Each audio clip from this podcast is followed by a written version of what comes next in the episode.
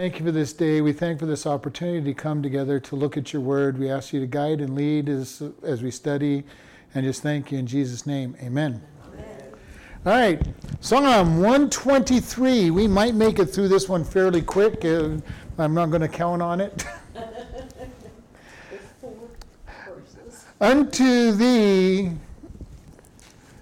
Lift I up my eyes, O you that dwell in the heavens. Behold, as the eyes of your servants look unto the hands of their master, and as the eyes of a maiden to the hand of her mistress, so our eyes wait upon the Lord our God, until that he have mercy upon us. Have mercy upon us, O Lord, have mercy upon us, for we are exceedingly filled with contempt. Our soul is exceedingly filled with the scorning of those that are at ease, and with the contempt of the proud. All right, very short psalm here. Again, this is a psalm, one of the psalms of the degrees, and it starts out, "Unto you lift up my eyes, O you that dwell in the heavens." Look up to God. Really, that's literally what it says. Look up to God and look to where He dwells. And you know, this is something that we need to do because how often do we spend all our time looking down at the world, looking down at the flesh? And not up to God. And you know that doesn't mean literally we walk around with our eyes up into the sky, but literally our eyes is to look at what God is doing in our life and not at all the misery of our life and the trials of our life because the more we look at the bad in our life, the more negative we will get. And this is something that I see over and over with people is there's certain people that every time you talk to them, it's nothing but misery and pain and and trials and tribulations and you know never never anything good going on in their life. And then there's other people you talk to and it's like all they ever want to talk about is all that God's doing for them and how blessed blessed they are. And most of it is they're probably not any more blessed than that person who complains all the time, but it is who are they looking at? Are they looking to God or are they looking at all the problems in their life? And you know, there's one of the reasons, one of my favorite hymns is Count Your Blessings. You know, and the one line goes, Count your many blessings and see what God has done. And then it says, as you count your blessings, you will be surprised at what God has done. And it's really true. And this isn't just positive thinking as opposed to negative thinking, but it really is where is my focus? Is my focus on what God is doing for me? Or is my focus on this world and all the pain and tribulation and trials of this world? Job is a great example. He went through hell, and when his eyes were focused upon his problems, he was going, Woe is me, you know, curse the day I was born, you know, why is God doing this all to me? But when he started focusing on where God was, he's saying, Okay, I'm going to shut my mouth. I'm not going to uh, you know, I'm not going to complain anymore because God, you are God and you've allowed this to happen. And then God turned around and blessed him in return. And one thing, you know, you look at it, I've seen people who are totally do, talk nothing about how depressed they are, and you're looking at them and thinking, boy, you've got so much to be thankful for, but they won't look at it. And you got people who are being thankful, and there's nothing, you know, you look at their life out and you're going, what the heck are you so thankful for? You know, why? Their eyes are on God and they're going, He's the one that's got me. And Paul's, Paul's statement was, you know, I've learned to be content with much or with little. And why? Because his eyes were focused on God and said, I'm content with God, whether God gives me a lot or nothing. You just can't see it. Ask God to show it to you. And all of it is looking to God and knowing that He's in control. And this is what I share with everybody. You know, I know that all things work together for good for those who are called according to the purpose of God, and I know that He's in control. So whatever goes on in my life, He's allowed. And that helps you in a whole lot of ways. Now, and that includes He's in control even if I've done something to cause the problems. Because He could have stopped it if he'd wanted, if he'd really wanted to keep it out of my life, and He's going to use it for good and make it make me grow from it. And the more I realize that, the easier life becomes in the long run. Because I'm not all worried about, oh no, you know, how bad is this life? Because I know God is in control. My eyes are on God. Our eyes need to be on God. And we need to be focused on Him and say, okay, God, what is it you're trying to teach me in whatever you're, you're teaching me? And everything that goes on in our life is a teaching moment from God, or can be if we will allow Him to teach us from it. And, you know, we want to be careful because everything can be changed because God is strong enough to change it. And we will look at our problems and say, My problems are overwhelming, and I can't get over anything that's coming my way because this, that, and the other thing, and it's piled up upon me. And yet God says, It's not a problem to me. No matter what we're going through, it's not a problem to God. And I've met people who go, Well, I don't want to bother God with my little problems. Okay, well, what problem that you are going to have is going to be a big problem to the creator of the universe? You know, you know, what problem in your life is going to be so big that God can't deal with it when He created everything? You know, if you're waiting for a problem that's going to, that God would consider a problem, you're going to have to be dead. You know, and that's not even a problem to him. Right? Uh, you know, he wants to he wants to help us with anything that's going on in our life because he loves us that much. I will look to God. I will turn my eyes to him. This next part is kind of an interesting one, and you may not understand this one. Behold, the eyes of the servant look to the hand of their masters, and as the eye of the maiden to the hand of their mistress, so our eyes wait upon the Lord our God until he have mercy on us. This is a reference to servants in the palace or even a rich person's home. The, the palace and the rich you know, uh, do not yell around at their servants telling them what to do. They give little hand motions that are barely perceptible to somebody who doesn't know what's going on, and the servants are to watch them. When they, when they do certain, certain motion with their hands, the servant knows that they're there, they're to be there and supply the drinks or the, or the food or the, or the dinner or whatever it is. And you, and you think about this, if you've watched any shows about the rich and the famous, you know, there's, there's no, you know, every once in a while you see a bell. And that may or may not be a real one, but usually the servants are there when they're needed. And the servants are watching. And this is what God's saying here in this, in, for this psalm. We're to watch God. How many of us want God to yell in our ear, do this, do that, uh, uh, you know, and we kind of wish that he would, and it would be nice in some ways if he did. You know, this is your this is your you know turn. Go take the right, take the left, go straight. You know, don't go anymore. That's not usually the way he's going to talk to us. And he speaks in a still small voice, and we need to get to know him. We get to know him through his word, we get to hear his voice. Jesus said, My sheep know my voice. And this comes from the whole Middle Eastern area where they would draw the sheep, the, the flocks together, and it was time to break up. All the shepherd did was lead out, and he'd call his sheep. And their sheep will follow them. And it's pretty amazing because you've seen, I've seen the videos of it. These guys will walk out, call their sheep, and the sheep walk out. It's never anybody else's sheep. They're, they're always, they count them and they're, it's their sheep. The sheep know the voice of the master. And so often we as Christians don't know the voice of our shepherd. Why? Because we're not tuning our ears to hear him. And you know, one of the, the, the thing that I think of so often is you know, Lynn used to do this, and I've seen other women do this. We would be in church, and a baby would be crying in the nursery, and she'd know whether it was one of ours. To me, they all sounded like babies.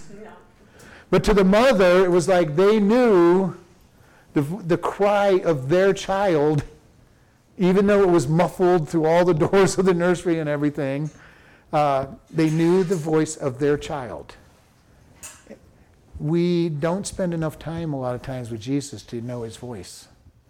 And this is something we need to do. And here it's saying we're to watch God looking for those little symbols, those little signs saying, do this, do that, having the track in your purse to pass out to, the, to these guys that you had talked to, being able to know that this is the person I'm supposed to speak to, being in the right place and being willing to hear God when it's some when it's somebody says, go talk to this person, go help this person.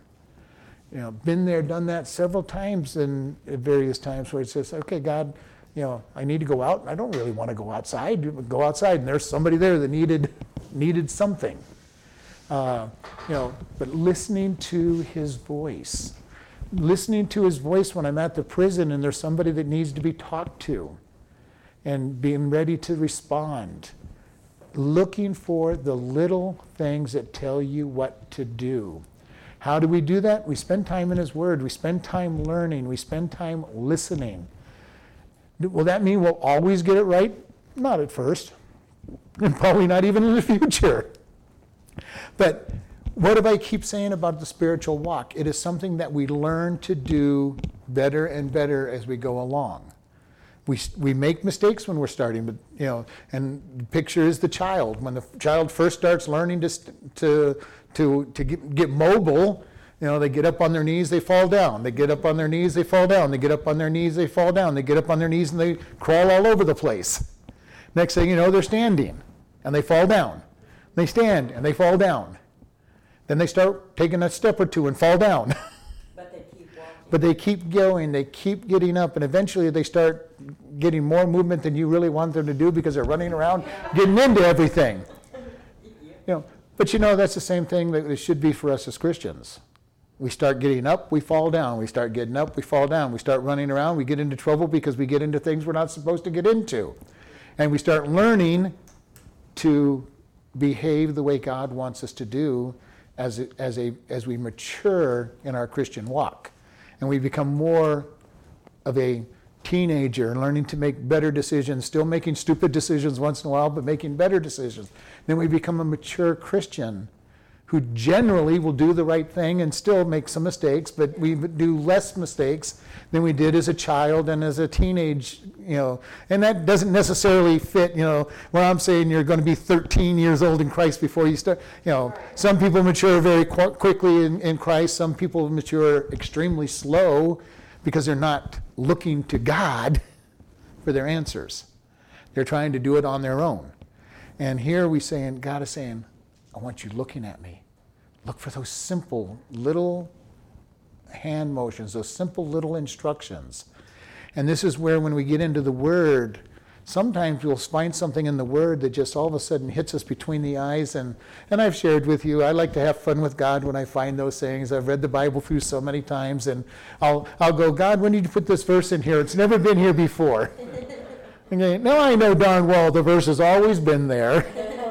it just never stood out Too, yeah. you know, before because it wasn't the time for it to stand, stand out. I wasn't ready to, for that particular verse to stand out. But once you mature to a certain point, God will say, okay, here's a, this verse. Pay attention to this verse.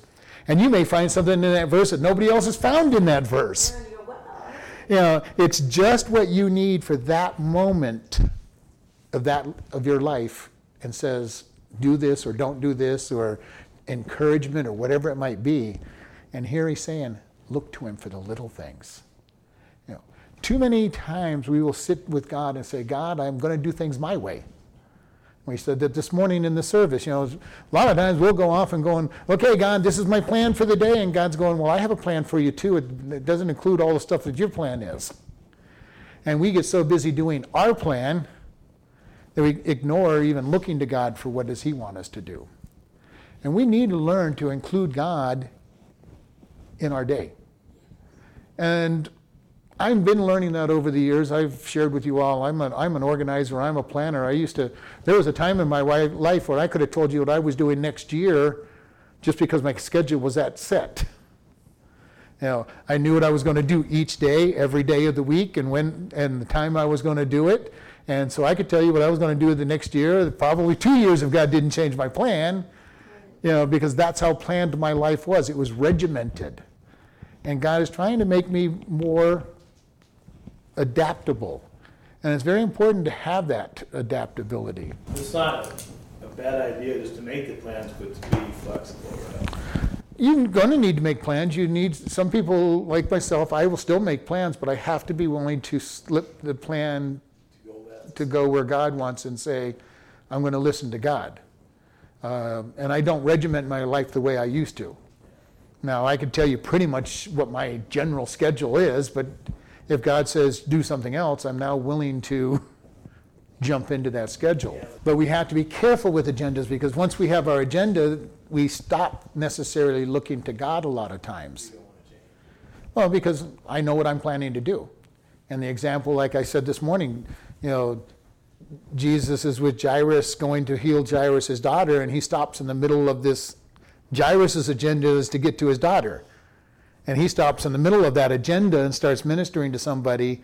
And I can just picture how upset Jairus is getting. My, my daughter's dying, and you're helping this person who is sick but not dying. What's, you know, what, what's going on? That's the normal course of things. I mean, anybody would, It's very normal. But remember, we live a spiritual life. We don't live a normal fleshly life. Okay? And we need to be careful. We oftentimes will get wrapped up in the normal life of the flesh and the world and ignore the life we're supposed to be living. And this is critical for us to understand. We're supposed to be living a life in the spiritual realm, and we get wrapped up in the physical. It shouldn't be so. It should be that we're spending time in the spiritual world because we are spiritual beings as Christians. But we're also fleshly beings, and the flesh wants to sin and wants to have control and keep us from God. And it's very easy to get wrapped up in the flesh and the everyday mundane things because there are certain things that are very important. It's pretty important to, to feed our bodies and to and do all these things, and God understands those things. But how many things do we do that really have no great importance, but it's what the world wants? And this is why in Romans 12, 2, it says, And be not conformed to this world, but be ye transformed by the renewing of your mind. Satan wants us conformed to this world. He wants us to be focused on this world, and God is saying, I want you focused on the spiritual realm, working with the things of Him. And that might mean stopping in the middle of your plans and doing something God wants. Yeah. And it's, it's sometimes hard to do. It, it is often hard to do what God wants as opposed to what you have already planned. Uh, the movie about Lee Strobel, and it talks about when, when they first meet, have contact with that uh, Christian woman, and she says, Well, it's pretty amazing we're here because my husband and I were going to a different restaurant, and God put us here. You know, and Lee Strobel, being an atheist at the time, is like, well, what kind of nut is this saying that God told her to be here? Okay, but yet, yeah. but yet, this is what ends up happening so often for for us. We get wrapped up in what we plan to do, and God says, "Well, speak softly." Says, "Go do something else," and we're like, no, God, I, I got my plan. I got, I've got to be over at this place. And we want to be very careful about that and watching Him. And as in verse 3 says, Have mercy upon us, O Lord, have mercy upon us, for we are exceedingly filled with contempt. Yeah, this is an interesting statement. God, have mercy, and mercy is not getting what you deserve. And it says, Have mercy on us because we are exceedingly or greatly filled to the top with contempt. It says that he's satiated with contempt. I believe that he's talking about the contempt that the flesh has. I don't think that he's enduring it. I don't think that's a good translation at all. It literally is that he's satiated, filled, satisfied with the contempt. And this is filled up. He's and satiated means when you the word satiated literally means when you've eaten enough food to be filled, but you're not stuffed. Okay? I've had enough that I am satisfied. I'm satiated. I'm, I've had enough food. I'm not stuffed. I'm not gorged.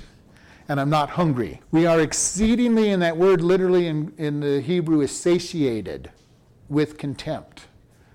And it doesn't have anything to do with what they're trying to say that I've, endu- I've, I've endured this because why would you ask for mercy for enduring something? Okay, that is, you know, you might say, God, I've had enough of it, can you take it away? But that's really not something you're going to ask for mercy for. God, don't give me what I deserve because I've endured contempt. That makes no sense. I have contempt in my flesh for, the God, for God's stuff, for God, what God does, deserve. Contempt is to not look at something with uh, uh, with pleasure and to be to just look at it as if it's worthless. But for the most part, when you are contemptible of something, it is that you are just it's something you're not paying any attention to. It's not worth it's not worthy of your attention. Ew. And you know, for many people, when we live in our flesh, we're treating God with contempt. You are just not worthy of our attention, God. Oh, forgive me. And we do it a lot. We will do it a lot in our, when we're living in the flesh because God's trying to teach us something. And that contempt is, uh, let's take it with some of the kids when they don't like, you know, when, they, when they're shunning another kid because they're just not worth my paying attention to you. You know, I'm going to pay attention to this one, but you're just, you're beneath me. You're not, you know, I have contempt for you. But you know, we're fleshly beings, and sometimes we get in that place where God is just not worthy of our attention. You know, should he should he be worthy of our attention? Absolutely. But you know, we've all done it. We've all d- put God in a place where God, you're just beneath. You know, you're just. I'm not paying attention to you. You're not. I'm just not worth. You know, you're just not worth paying attention to right now because, well, number one, we know that He wants us to do something we don't want to do usually. So we kind of push them off to the side and say, uh, you know, God, you just kind of stay over there. Where, uh, and you know, too many people have a God like that. You know, many people who are Christians don't want to make him Lord of their life. They kind of put him back in the back room someplace and say, God, you just stay back in the back room. And if I need you, I'll call you out and, and, and ask you for the stuff I need. And then when I'm done with that, I'll, I'll kick you back out and, and live life the way I want. Now, again, when I say these things, I'm not saying we literally say this, but that is what we do in our actions. Basically, a genie in the lamp. You know, God, you just kind of stay over there in that back room, and, and I'm going to sit on the throne, and if I need you, I'll, I'll call you over here, and, and I might even step off the throne for a moment or two while you while you answer my need, and then but then you're going to go back to the back room, and I'm going to take over the throne of my life again. And we do that oftentimes with God. And we don't want, you know, it's not the way it should be. It's not the way we would even admit to doing.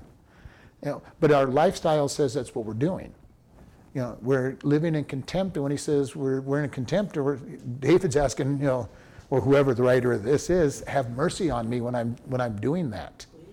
You know, don't give me what I deserve. I deserve to be, I deserve to be sent to hell when I do that because I'm ignoring you, or, or even live in a hell-like condition when I do that. Please don't give me what I deserve.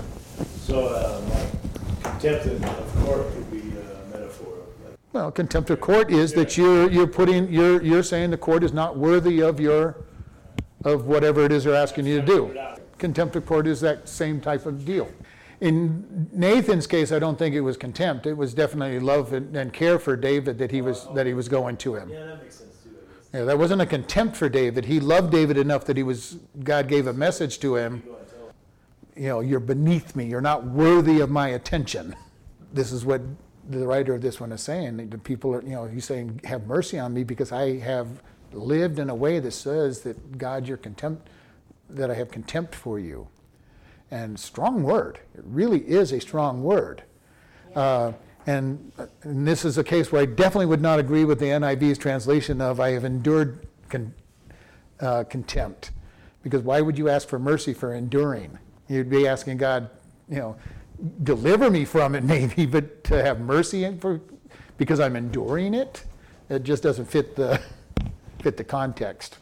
And the fourth verse, our soul is exceedingly filled with the scorning of those that are at ease and with the contempt of the proud.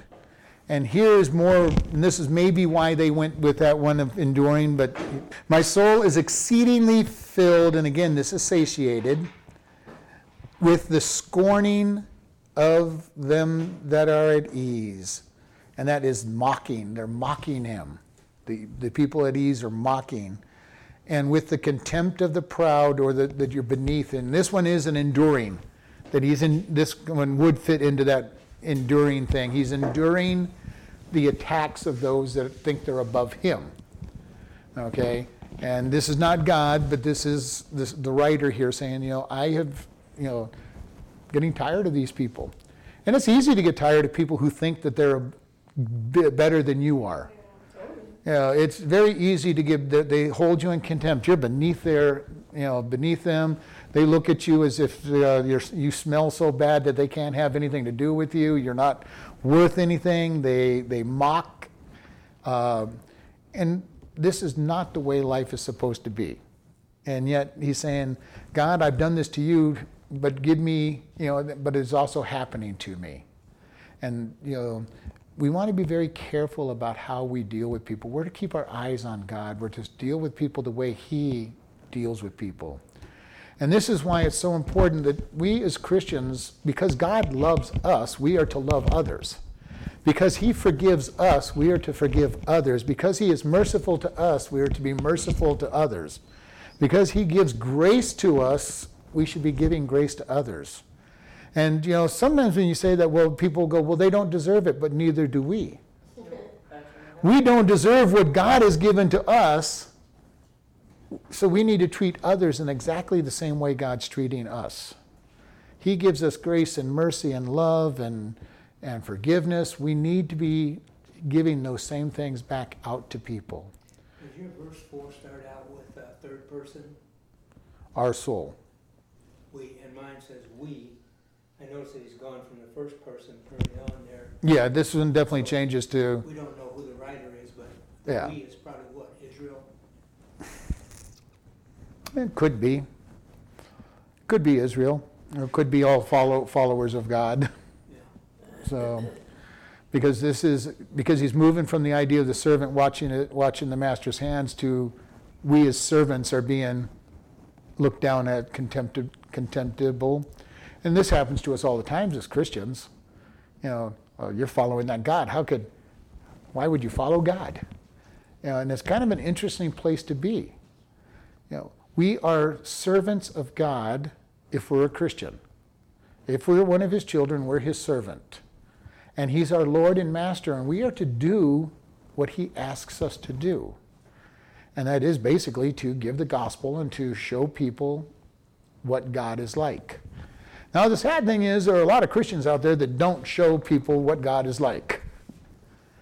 You know, they show a God who's hateful and vengeful, and, and you know, the sad thing about that is when you, people see that, it's repulsive. And it really is repulsive because that's not who God is. And I've described it, you know, there's a lot of people who you know, have this idea that God's playing whack a mole. If we stick our head up, he's standing there ready to whack us. And that's not God. He wants, he's looking forward to, well, come on up here, get up in my lap and, and pay attention to, you know, let me pay attention to you because I love you. And yet, so many people have this idea that God's ready to throw a lightning bolt over them, beat them over the head if they just dare to even pop their head up and look at Him. And they've got this picture of a God that almost hates them. And Christians bring that attitude out to a lot of people. And it's a very sad thing to do because God is not that way. For God so loved the world that He gave His only begotten Son. You know, he's, he loved the world that hated him and gave his son. And sometimes we as Christians misrepresent God in so many ways. Now, uh, well, gee, how could you do that? God's not going to like that. Well, he probably doesn't like that, but he still loves the person. But we say it with such bitterness and hatred to them that they're going, oh, wow, this God is somebody I don't want to, you know, well, what, you know, do I want to know this God? And you know, and I've met many Christians that are just fearful of God. At least they say they're Christians, but they fear God with every aspect of their body. And we're told to fear God, but not in a terrifying, you know, I'm I'm afraid that if I, you know, look at God, He's going to, you know, cast me, uh, you know, send me into the next uh, block with a with trouble, you know. But we are to respect Him. We are to honor Him. We are, and love Him because He loves us. And it's very important that we look at this and how do we present God to others? Very critical for us. So often we'll attack somebody and put them down, and that's not God's way. God wants us to, yes, express to people that they're a sinner. We're all sinners. And the more we remember that we are a sinner, even if you've been walking with God for 120 years, you're still a sinner. Okay? You're still a sinner. Even if you've worked most of the sin out of your life, there's still sin in your life. And the more we recognize that we're sinners, the more we can be kind to those who are in need. Jesus was always in the presence of the sinners, being kind to them. That did not mean he let them say their sin was okay. The woman at the well that he was ministering to, he goes, she goes, uh, he says, Go get your husband. She says, I don't have one. He goes, You're absolutely right. You have five, and the one you're living with is not your husband. You know, he wasn't saying she was okay, but he also wasn't condemning her and saying, Well, you deserve hell and you're going on your way to hell. Okay, he brought out the message. He said, What you're doing is wrong. You, you are right. It is wrong, and you, you recognize that it's wrong. And he asks for repentance from your sin. But God loves with all of his heart. And we need to be able to love people. And again, that doesn't mean we say, well, your sin's okay, just keep sinning. You know, that is not what we're looking at doing. We're going to go, no, your sin is wrong, and God doesn't like that sin, but he still loves you. And love changes people. God's grace changes people. If you try to pile law onto people, the flesh does not like law. The flesh rebels against the law and I've shared this many times, I'm just like everybody else. You tell me I can't do something, and you better have a darn good reason why I can't do something, or I'm going to say, why not? Know, the idea that I use is a homeowners uh, you know, association saying you can't paint your house pink. Well, there's no way I would want a pink house, but as soon as they told me I couldn't paint my house pink, every part of my being is going to go, watch me. I can paint my house pink if I want to. You know. You know, not that I want one, not that I want one, but you know, every, Right. and I might not actually do it, but everything in me would be, I want to, I wanna do it. I want to do it just because you told me I can't. Right. That is what law does to us. But God's mercy and His grace says, okay, I love you in spite of what you're doing. I'm going to give you grace. I'm going to give you what you don't deserve. And all of a sudden, our heart is melted, and it's like, God, okay, I want to do what you want me to do. Not because I'm trying to earn my way into heaven, not because I'm trying to earn my way into His pleasure, but because He has just loved me so much that He says, I'm going to I'm going to love you no matter what. And then that love generates back from us a love that wants to do what He wants to do, wants us to do. No, it's just, it's, it's a natural thing. If there's something you can't do and you want to do it, and that's what they concentrated on. You know, do we, and for me, I don't, I'm not trying to concentrate on what God says I can't do. I want to concentrate on His love and His mercy. Now, there's lots of things I can't do. Over the, over the 45 years I've been walking with God, there's lots of things that He's taught me I can't do. But I don't concentrate on all the, I can't do this, I can't do that, I can't do this. I'm just living for God, and I, in the back of my mind is, okay, don't do this and don't do that. But I'm not so focused on it that says that it overwhelms my life. And that's where we want to be. You know, we're not focused on his rules and his laws.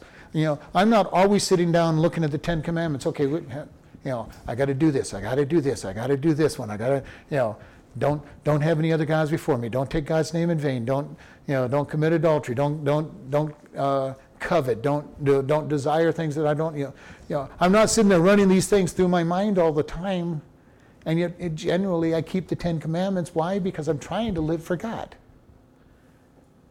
Not that I'm having his law stuck in my mind saying, okay, can't do this, can't do this. Having my checklist of, where, where does this fit on my checklist?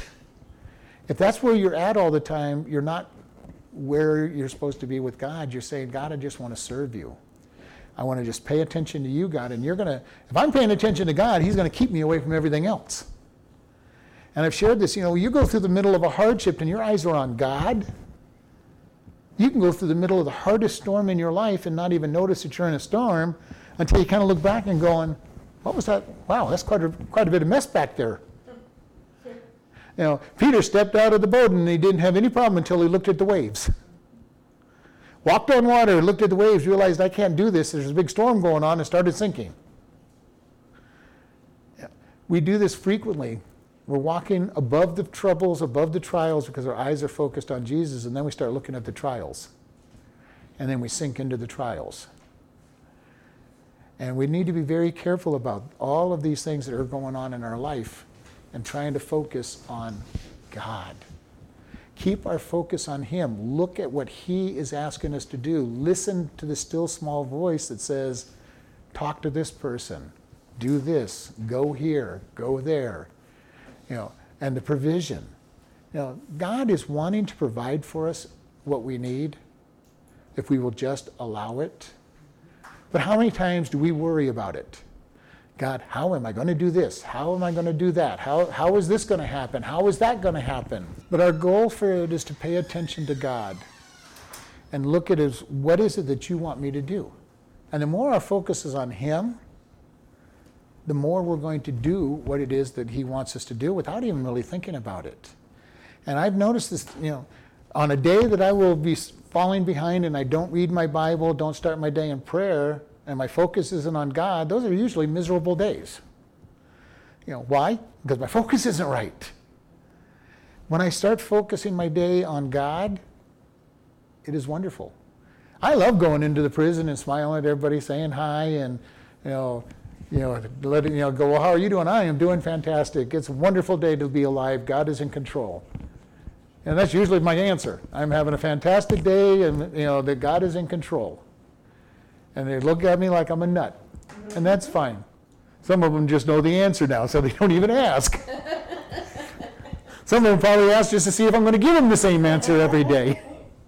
But when our focus is on God, every day should be a fantastic day. Every day should be a good activity with God because He is in charge.